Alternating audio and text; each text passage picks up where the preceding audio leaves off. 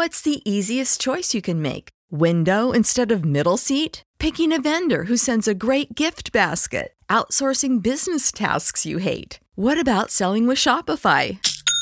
Whether you're selling a little or a lot, Shopify helps you do your thing, however you cha-ching. Shopify is the global commerce platform that helps you sell at every stage of your business. From the launch your online shop stage to the first real-life store stage, all the way to the did we just hit a million orders stage? Shopify's there to help you grow. Whether you're selling scented soap or offering outdoor outfits, Shopify helps you sell. Wherever and whatever you're selling, Shopify's got you covered. Sign up for a $1 per month trial period at shopify.com/try. Go to shopify.com/try now to grow your business, no matter what stage you're in. Shopify.com/try.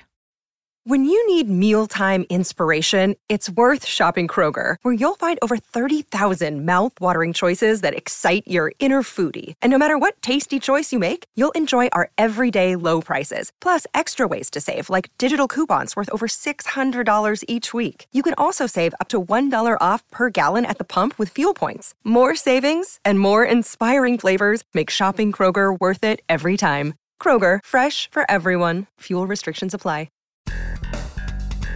Welcome to Press This, the WordPress community podcast featuring exclusive content and interviews with leaders in the WordPress community, covering everything from development to integrating your digital marketing strategy with WordPress. Join host David Vogelpohl of WP Engine and special guests from across the community as they keep you up to speed on the latest advancements in WordPress. Let's get started.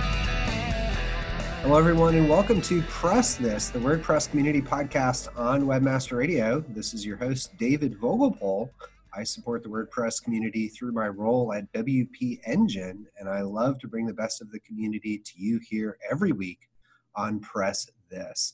As a reminder, you can follow me on Twitter at WPDavidV, and you can subscribe to Press This on iTunes, iHeartRadio, Spotify, or download the latest episodes at webmasterradio.fm.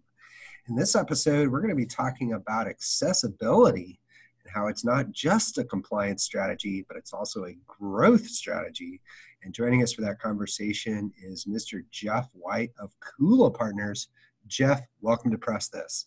Oh, thanks for having me, David. Glad to be here. Awesome, and we're really excited to have you here on the show. What we're going to be covering today is really Jeff's thoughts around why accessibility, again, isn't just a compliance strategy, but also offers opportunities for you to grow. We're going to talk about simple approaches you can use to beef up your accessibility practice, but to do that through a growth mindset. So to kick things off, Jeff, I'm just curious, what is your WordPress origin story? What was the first time you used WordPress? Sure. So, that goes back a fair ways. And it's funny because, you know, my web career, such as it is, started pretty early in terms of the web. I mean, I started developing my first website probably about 1994, I think. So I remember back in the late 90s, I was contributing to an RFP for a web design project for a client that wanted to be able to maintain their website themselves. And at that point, that wasn't a concept that we had ever heard of. You know, we didn't really think that a client could maintain a website themselves, that they needed to know HTML. And, you know, so we proposed that, we could help them and teach them Dreamweaver or something to maintain the site. And then, of course, didn't get the project and found out that somebody else had a content management system. And, that was really the first time I'd ever heard of such a thing. And then fast forward, a number of years and we were using all kinds of different content management platforms at that point, like Movable Type, and had some experience with Ektron, even rolled our own a couple times, made one called the Base Station. But when we started the agency that became Kula, we realized we needed to kind of standardize on another platform that made sense and was easy to use for our clients. We were playing around with Drupal and Joomla and eventually kind of standardized on WordPress.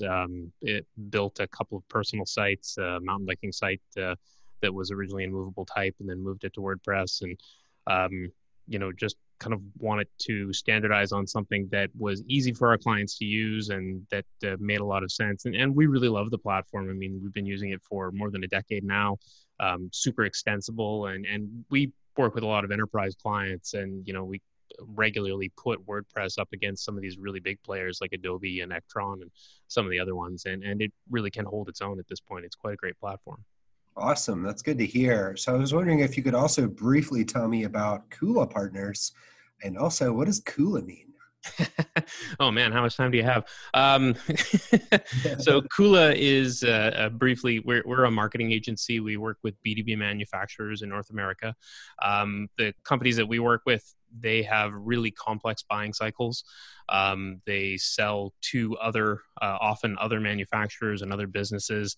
And so we help them create integrated marketing plans and build websites and do account-based marketing and that kind of thing, you know, to help them build their brand and grow their pipeline and reach all the members of the of those huge buying committees. Kula actually comes from a tribal trading ring in Papua New Guinea. There's a series of islands, more than 100 different islands, and these islands are all connected through these elaborate trading ceremonies where the tribes get together, and someone from one tribe will actually give a piece of kula. Usually it's a bracelet or necklace made of seashells. It doesn't have any intrinsic value in and of itself, but the act of kind of giving that to somebody else creates social capital between the tribes. And so there's been some anthropological research done about this. And we saw early on in the days of Kula that, you know, these connections created between the members of these tribes was a lot like the early days of social media, you know, where you were sharing, you know, relatively unimportant bits of content, but it was creating social capital and connecting people to one another. And that's really where the name comes from. I love it. What a great story. That's a cooler story than most brands have as a backstory. Well, this is why we tell people why a brand costs so much, you know, because if you want to create the story that goes with it, that's what you're going to have to do. Oh, I like it. I like it. I won't promise that's the end of my dad jokes, but I promise I will try to reduce the volume of dad jokes for the remainder of the podcast. So getting to the topic at hand, though, accessibility, I kind of want to understand first off, like, why is accessibility important to you? Why does it play such a strong role in your business? Well, I think that, you know, this is a thing that not a lot of people understand necessarily, especially in the web development community. But I mean, in the United States alone, 13% of the population has a disability of some kind. And that's a massive number. I mean, you know, some of these present more readily as challenges when it comes to the web. You know, blindness obviously is a key one that we see regularly, as well as deafness and low vision or color blindness and things like that. I mean, 13%, that's a significantly greater percentage than when we all gave up on developing and supporting Internet Explorer 6. You know, like this is a huge number of people. And these people are in the workforce and they're influencing buying decisions. And for an awful lot of them, they cannot actually use the web as it stands today. And as far as why, you know, this is important to me, when my oldest daughter was 9, she had dozens and dozens of ear infections and surgeries and other things like that. And we were actually headed into a surgery for her where they were going to remove the hearing bones in her right ear. There'd been so many surgeries, so much plaque buildup inside of her hearing bones that there was a good chance that they were going to have to go in and basically disable her hearing in her right ear. And she already had reduced hearing in the other ear. And so my wife and I started making plans for, you know, how are we going to support her and how, you know, are we going to ensure that she lives a nice full life and all of that, you know, with this disability. And it really kind of brought home for me the importance of making things that are available and accessible to everyone. Now, thankfully, once the surgeons got in there, they realized that it wasn't quite as bad as they had expected, and they were able to just clean it up. And she has most of her hearing now, and really she's 16 at this point, and she just pretends she can't hear us now. Yes, teenagers. Yes, it's good fun. She's going to start to drive soon. I don't know what I'm going to do about it, but you know.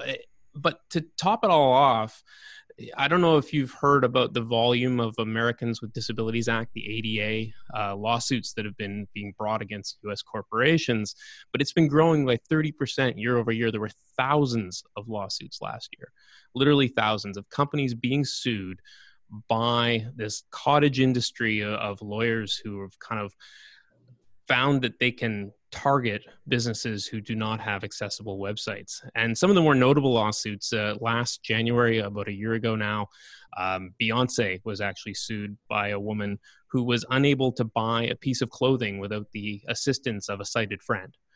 So she was blind and she was trying to use Beyonce's website to buy a sweatshirt or something like that, and she was unable to do it. So she sued Beyonce and her holding company as a result of that. And just last October, Domino's Pizza was denied a petition to argue that accessibility didn't apply to the web, and a lower court ruling was upheld that said that no, like you do in fact have to make your site accessible to the blind and anyone else who wants to use it, that it's part of running a business in this day and age. And you wouldn't build an actual restaurant that didn't allow people in wheelchairs to enter. So how is the web any different? So in these cases, just haven't targeted large brands like Domino's. They're going after everybody. They're hitting manufacturers, they're hitting retail brands, they're hitting larger brands and entertainers as well. So it sounds like for you, it's probably similar to how a lot of people might find importance in addressing accessibility. One is altruistic. It's a good thing to do. People deserve access to websites, to facilities, so on and so forth. The second is personal. You knew someone who may have benefited or needed that type of access. And then the third is compliance or risk, meaning if I don't address it, I might take on a lawsuit I might lose, or have other compliance issues that might cause me financial pain. And so these are kind of the governing forces kind of flowing through teams as they think about accessibility. I think a lot of people do start with that altruistic view of, hey, this is just the right thing to do. And also kind of complement that with a personal story. But then, of course, avoiding risk is another obviously very, very good thing for a business to do. So it feels, that resonates with me in terms of how I see other people react to this notion of accessibility. But I want to talk to you today, of course, also about, well, how do we go about implementing this as a practice in our businesses? And then how do we do that in a growth mindset? And we're going to cover that right after this break. We'll be right back. Time to plug into a commercial break. Stay tuned for more Press This in just a moment. It passes before it's noticed. A slight rising of the eyebrows, a widening of the eyes. It may be accompanied by an almost imperceptible inhalation. The heart adds a beat like a quiet exclamation point on the experience. Within a tenth of a second, the reaction has passed, but not without leaving its mark. Someone found what they're looking for. Does your website deliver impulses to act? It can. Intended Consequences is the podcast for digital marketers who see their job as changing hearts and minds. If you're frustrated, bored, or in a rut, it's time to spread your wings with me, Brian Massey, and my guests. Find out how successful, curious, creative, and data-driven marketers are making a difference on purpose. Visit intendedpodcast.com or find us where you get your podcasts. Intended Consequences. Marketing on purpose. Ready to do a podcast for your business? Make that podcast elevate to enterprise level. Let webmasterradio.fm expedite and execute your podcast to build your brand and broaden your customer base. Webmasterradio.fm has worked with the world's biggest tech brands, Google, Yahoo, and Bing, and have worked with fast-growing brands like ShipStation and GoDaddy. Now it's your turn. Contact BRASCO at WMR.FM and rush your enterprise-level podcast into production at a very reasonable rate. Email BRASCO at WMR.FM. Miami may be the sun and fun capital of the world, but it's also home to the largest literary festival in the U.S. Don't miss the Miami Book Fair, a week-long festival featuring more than 600 authors from all over the world with readings, signings, and panels, capped off by a three-day street fair. Find books in English, Spanish, and Creole for every interest and every age, from biographies and novels to poetry and comics. This year, come meet poets Richard Blanco, Reginald Dwayne Betts, and Joy Harjo, award-winning novelists T.C. Boyle, Susan Choi, Edwidge Danticott, Taya Obrecht, Julie Oranger, Leonard Pitts, and Karen Russell, plus authors exploring issues of the day such as Eve Ensler, Alex Kotlowitz, Danny Shapiro, Daryl Pickney, Ambassador Samantha Power, George Wilt, and hundreds more. take the little ones to Children's Alley for hands-on activities, characters, and storytelling. Enjoy music, food, and fun for the whole family right on the downtown Miami-Dade College campus, November 17th to the 24th. For details, schedules, and tickets, visit miamibookfair.com. Let's press forward with more Press This, only on webmasterradio.fm. Hello, everyone, and welcome back to Press This, the WordPress community podcast on Webmaster Radio. We're in the middle of our episode around accessibility and some of the benefits it can provide as a growth strategy. We're interviewing Jeff White for that. Jeff, right before the break, you were talking about why accessibility was important to you. That was fantastic, talking about the altruistic reasons, kind of the personal reasons and the business reasons. But what are the challenges when you work with some of these brands and getting them to adopt making their websites accessible? Do they push back? Are they all for it? Like, what are some of the challenges you face in that? I think in a lot of cases, it's not even so much that it's a challenge. It's more a question of ignorance, you know, and I don't mean that, you know, negatively. I just mean that they really don't know. You know, they're not aware that that when they put a website out there, if they're not taking accessibility into account when they're building it and maintaining it and growing it, that they are in fact impacting a huge portion of people who will not be able to access it. I mean, they would not build physical locations, as I was saying earlier, without access for a wheelchair, but they don't necessarily think that the same rules apply to their website. And the part of the problem here is that the law, especially in the US, the ADA law was written up. I can't remember if it was 20 or 30 years ago, and it at that time certainly did not apply to the web, but the definitions in it around giving access to everyone are very broad, and they do cover things like interactive media, the web, apps, all of that. And the fact of the matter is most brands just don't know to ask the questions, and many web agencies don't know the laws that govern the sites that they're building. So there's also a huge challenge when it comes to beyond just kind of building a site and putting it out there. Like, we as web builders, we can create sites that are extremely accessible, but if we don't explain the importance of that to our clients when we hand those sites over to them to maintain and grow, they don't necessarily know exactly what it is they need to do to make sure they maintain that accessibility going forward. So even if we've taken great care when we're launching a new site, it doesn't mean that it'll be kept fully up to date and accessible. We recently spoke at a conference for manufacturing distributors, so companies that kind of take the goods that manufacturers made and distribute them out to retailers and things like that. And ahead of the event, we were given the company names and URLs of all of the attendees who were coming to the conference. It was a small conference, just a couple of hundred people.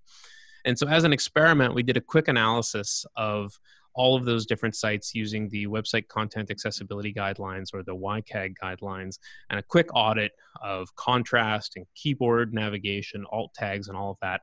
And 99% of the sites failed.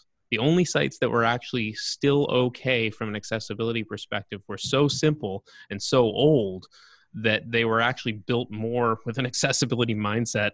You know, they just didn't know, they hadn't added all kinds of JavaScript that were taking away the ability for screen readers to work and things like that. But for the most part, the sites were just that bad that 99% of them failed that audit.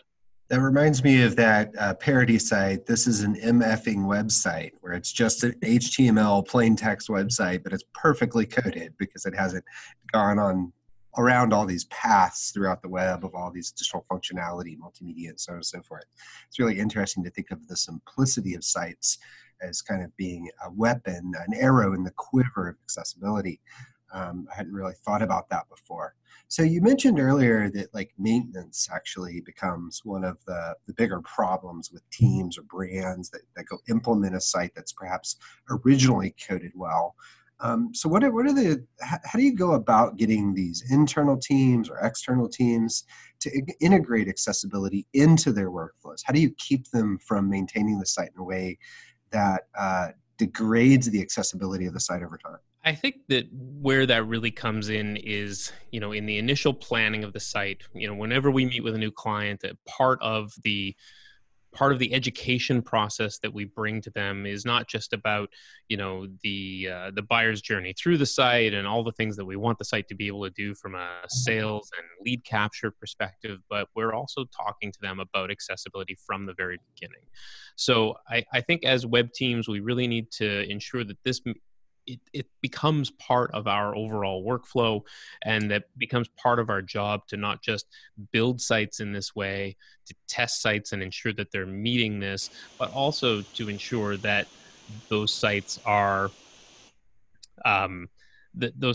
actually being maintained, and that we're teaching clients the importance of that accessibility so that they can do their work and keep it up to date. And I think, some of that is putting a bit of that fear into them that, there are these lawsuits that are out there that if they're not making the effort to maintain accessibility, that there is a chance that they could be targeted. And then it's just going to become a bit of a PR nightmare and a bit of a mess that they need to clean up. But I think for us, kind of the way that we've gone about this is that we really needed to have an internal advocate. I've always been an advocate for accessibility and semantic web standards and all of those different things, but I'm out of the day-to-day workflow of building sites within Kula now. So we have a QA team member who evaluates every mock-up that comes through the shop. So when design is presenting something before it goes to the client, we're looking at it from an accessibility standpoint. Does it have appropriate levels of contrast? Are there enough guardrails in terms of space? Is the type large enough that it meets the guidelines? All of those different things. And then before any code is ever written, that mock-up is approved from an accessibility standpoint internally before we even present it to the client. That way they get a sense of it, and we talk about the accessibility features of that design with them when we're presenting it. And then when we go to sit down and code that, our front-end developers need to understand, what is it that they have to do? How do they ensure that, there's keyboard navigation, that all of the different elements are marked up correctly so that they present properly and can be read by screen readers and other assistive devices. And then the content team needs to think about that as well when they're populating the site, that they're putting everything in there. They're providing alt tags for images. Obviously, that's, that alt tags are an old construct of the web, but they're still incredibly important. And then when we're QAing the site, we're testing it against screen readers. We're testing it against other assistive technologies and ensuring that it actually does work in the ways that we would anticipate and hope that it can work. I would love to be able to have the budget in every case to be able to, do UX and usability tests with blind and deaf users to ensure that the sites are accessible. That's still a bit of a dream. We haven't been able to do that too much, but I think that there's potential to really kind of take it to the next level when you are developing these sites. And then I think, just from an agency perspective, if you have this level of expertise, there's a real opportunity here, especially if you, like us, have a bank of sites that you may have built over the years that may not be accessible. You can go back to those clients and present to them the ability to audit that site, update it, maintain it, and kind of bring it in line and make it accessible. So there's a real business opportunity for a lot of agencies out there right now. I like that. So I heard you earlier talking about the kind of team motion, and you were commenting about how, look, all throughout, right? Designers, content creators, developers, they all have to learn this kind of set of skills, how to audit, how to pay attention. But you also pointed out that having kind of a single advocate is a nice way to have that internal voice to make sure that this segment of your audience is receiving the kind of experience that they should receive relative to the rest of your audience, which I think is fantastic. Now, I'm actually kind of curious because I think a lot of people, when they think about accessibility, they focus on the FUD part, fear, uncertainty, and doubt. Like, I'm going to get sued if I don't do this. I better check this box, or if I'm going to have bad PR. But you started this podcast talking about the segment of people that might need assisted software or devices for consuming a website. It's a pretty good chunk of people. What is your view on optimizing for accessibility through a growth mindset, conversion rate optimization, UX more than just making sure it's accessible? Like, do brands take it that step further and actually optimize for the audience that might be using assisted devices or software? I don't think so. I don't think that brands are necessarily doing that yet, but I think they should.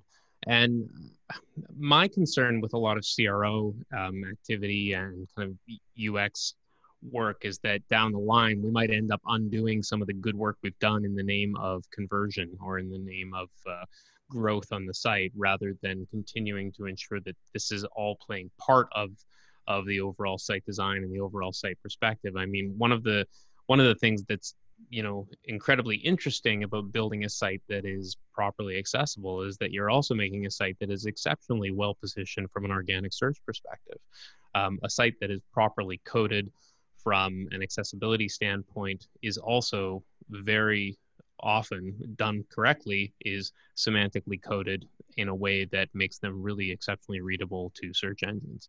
So, you know, a site that has good on-page SEO and is structured in a way that is going to be able to be read by a screen reader, for example, you know, it will be a very good quality site within Google's eyes, because everything is going to be, you know, very cleanly coded, minimal JavaScript in there that is used primarily to enhance, but not detract from accessible devices.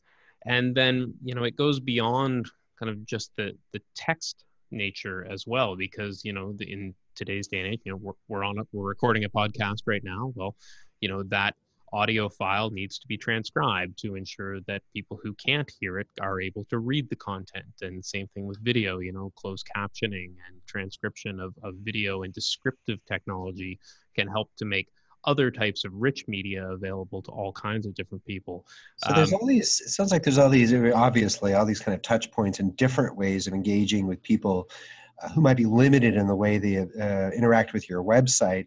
You kind of mentioned the inherent benefits of, you know, optimizing for accessibility, kind of the inherent benefits for SEO, which I think is a fantastic point. And I want to talk about more of these inherent benefits with accessibility and growth, and also some less obvious ones right after this break, which we'll be right back. Time to plug into a commercial break. Stay tuned for more Press This in just a moment. Do you look at the task of ranking your site at the top of the search engines like you would climbing the top of Mount Everest? It doesn't have to be. TopSEOs.com knows how hard that climb can be, and they can make top ranking a reality. Top SEOs sends you to only the right search vendors and agencies that they know will work for you. Since 2002, TopSEOs.com has reviewed and researched the best search engine marketing agencies and solutions providers. Don't risk the cost of falling off the proverbial peak of search rankings. Let Top SEOs give you peace of mind. TopSEOs.com, the independent authority on search vendors. You are now tuned in to the world's largest online radio podcast network for internet marketers looking to dominate the B2B marketplace. WebmasterRadio.fm. WebmasterRadio.fm is home to some of the most respected authorities in all aspects of internet marketing, from SEO to affiliate marketing to social media, e-commerce, mobile marketing, and so much more. Our hosts travel to all stretches of the world and speak to the impact players that are affecting our industry. On air, on demand, and available on every mobile device that you can imagine. This is WebmasterRadio.fm. WebmasterRadio.fm. We're everywhere. Are you looking for the best in WordPress speed, security, and scalability? WP Engine is a digital experience platform for WordPress, powering digital experiences for large brands around the world. With easy-to-use site management tools and powerful do-it-your-way development features, WP Engine gives you the flexibility to build it your way. Improve your SEO and conversion rates with a faster site on WP Engine. Learn more on WPEngine.com. Let's press forward with more Press This, only on WebmasterRadio.fm. Well, everyone, welcome back to Press This, the WordPress community podcast on Webmaster Radio. We're in the middle of our episode. Accessibility isn't just a compliance strategy, it's a growth strategy. And Jeff White of Kula Partners is sharing some really interesting insights into how he and Kula Partners approaches this. Jeff, right before the break, you were kind of talking a little bit about the inherent SEO benefits of accessibility, specifically around optimizing for screen readers, which I think is interesting because, of course, Google's bot is in a sense a screen reader, digesting the content of your website and then trying to infer the meaning of it. So that makes sense that if I was doing that for a human, I would kind of also have the ancillary benefit of doing that for the search bots. Prior to that, though, I'd asked you about brands that might be optimizing CRO. And you talked a little bit about how this journey of CRO can actually pull people away from having accessible landing pages and websites. But you thought that people should maybe spend more time worrying about, well, how are people accessing my website through assisted means, and what can I do to help them convert better, have a better experience? Are people monitoring like their pages per visit, how long they linger on a page, all the kind of things we would normally do for sighted visitors? Are they also, do you see opportunity there for brand to do that for visitors accessing through accessible means to make their experience not just better to be cool, but actually be better so that way they as customers generate more value for your business? I think there's absolutely a lot of opportunity to make sites better for those users. And I think that the trouble is that even if we're talking about 16% of, or 13% rather, of Americans who are living with a disability, not all of them are going to be blind. I mean, that also applies to physical disabilities and other types of disability as well. So those may play differently into a web accessibility model than people who just can't see or people who have trouble hearing. I think one of the things that's really interesting, we had an experience working with an immigration department a while back where we were working with users who were coming from other countries who may have had disabilities, and we were able to actually do usability tests and see how people used sites with assistive devices and how they also use them from a non, it's not a disability if you can't necessarily speak English or French because we're based in Canada, but, to see how people interacted with content that they didn't necessarily understand or wasn't written in their native tongue. So I think that there are ways that we can work with accessibility advocates in the blind and deaf communities to bring them in the process of actually developing sites and see how they think about it, because try as we might as normal sighted users or normal hearing users, we're not necessarily going to fully understand the implications of what that means when someone is browsing a site. I mean, you need only look at, if you're trying to help your parents browse the web, exactly kind of the things that they stumble on are not necessarily the things that we stumble on as younger users. And it's the same case with people who have a visual disability or something like that. We really need to kind of get in a room with these people and give them an opportunity to use the sites, ask them how they would actually use these things, how they would try and accomplish their goals. And we've had one or two clients who have some disabled members of their teams, and we've been able to leverage their knowledge in order to actually gain a better understanding of how that person would go about using the web to do their job, to do the research that they would need to do to make a purchase decision. And we can inject that into our customer journey flows. We can inject that into our design and discovery sessions, and then use that knowledge to try and build better sites. But to be honest, David, I don't think it's happening very often now. And I'd be lying if I said we were doing it all the time either, even as someone who is very much an accessibility advocate. I think that there's still a lot of room to grow there. Yeah, I think that's obviously kind of a bleeding edge notion. I think so many people are focused just on the compliance angle. They haven't really embraced that next step and really truly servicing those audiences and working to improve their experiences. I love how you pointed out having people with particular disabilities be the ones who audit. Last week's guest on Press This was a person named Amber Hines. And not on the podcast, but separate from that, she'd shared with me how she employs people from the Texas School for the Blind to help her with accessibility audits relative to screen readers. But it's really, I think, a very salient point to say, hey, look, you aren't going to be able to understand what it truly means unless you're getting insights or even direct help from someone who experiences your website in that way. Another quick question, what are some other ancillary benefits of optimizing for accessibility? In particular, like you mentioned earlier, like alt tags have always been a really good idea. What particular about alt tags might be helpful maybe outside of SEO? Well, I think it's really interesting, and I don't know that a lot of people know this, but most social networks actually have accessibility features built in.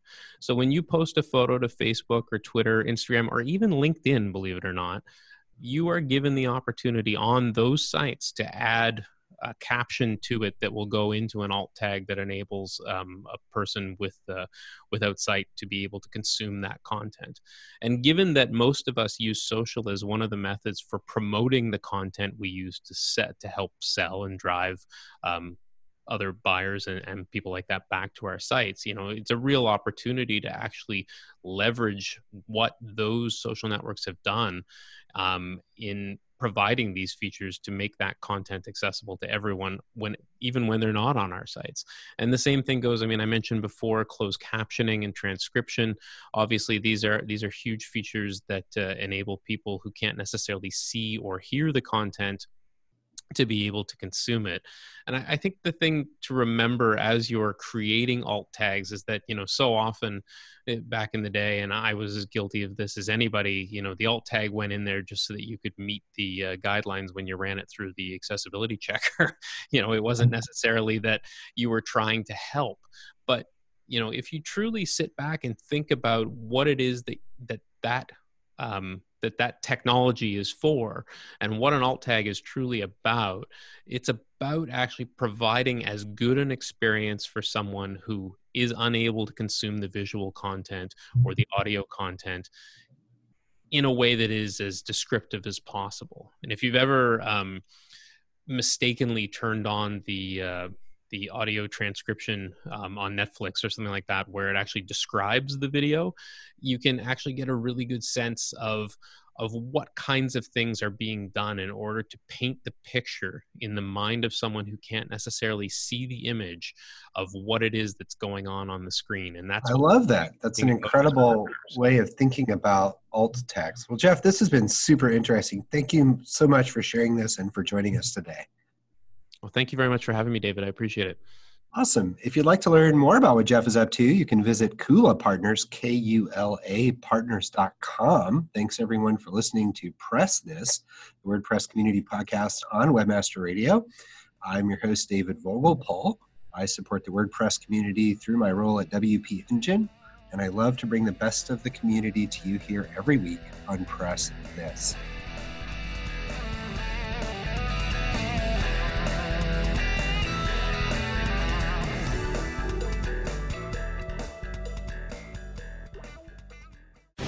The opinions expressed on this program are those of the guests and hosts and do not necessarily reflect those of webmasterradio.fm's management or sponsors. Any rebroadcast or redistribution without authorized consent of webmasterradio.fm is prohibited.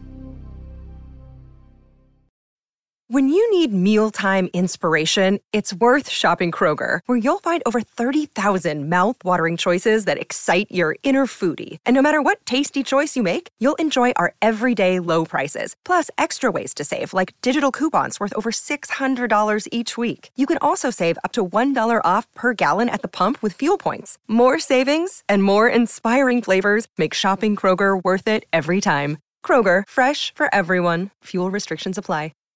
Save big on brunch for mom, all in the Kroger app. Get 16-ounce packs of flavorful Angus 90% lean ground sirloin for $4.99 each with a digital coupon. Then buy 2, get 2 free on 12 packs of delicious Coca-Cola, Pepsi, or 7-Up, all with your card.